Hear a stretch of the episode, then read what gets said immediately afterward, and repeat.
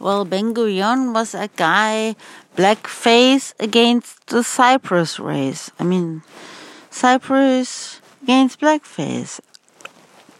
No, Cyprus against blackface. That was what I had to get out here today. I'm not sure why, but I I feel compelled to talk about blackface against Cyprus. Blackface against Cyprus. It has to get something to do with a friend of who is Turkish and has not been able to go to Cyprus because the Greeks have half of Cyprus or something. And there's a lot of banking on Cyprus, Russian banking on Cyprus. Cyprus, Russian banking is all I'm talking about.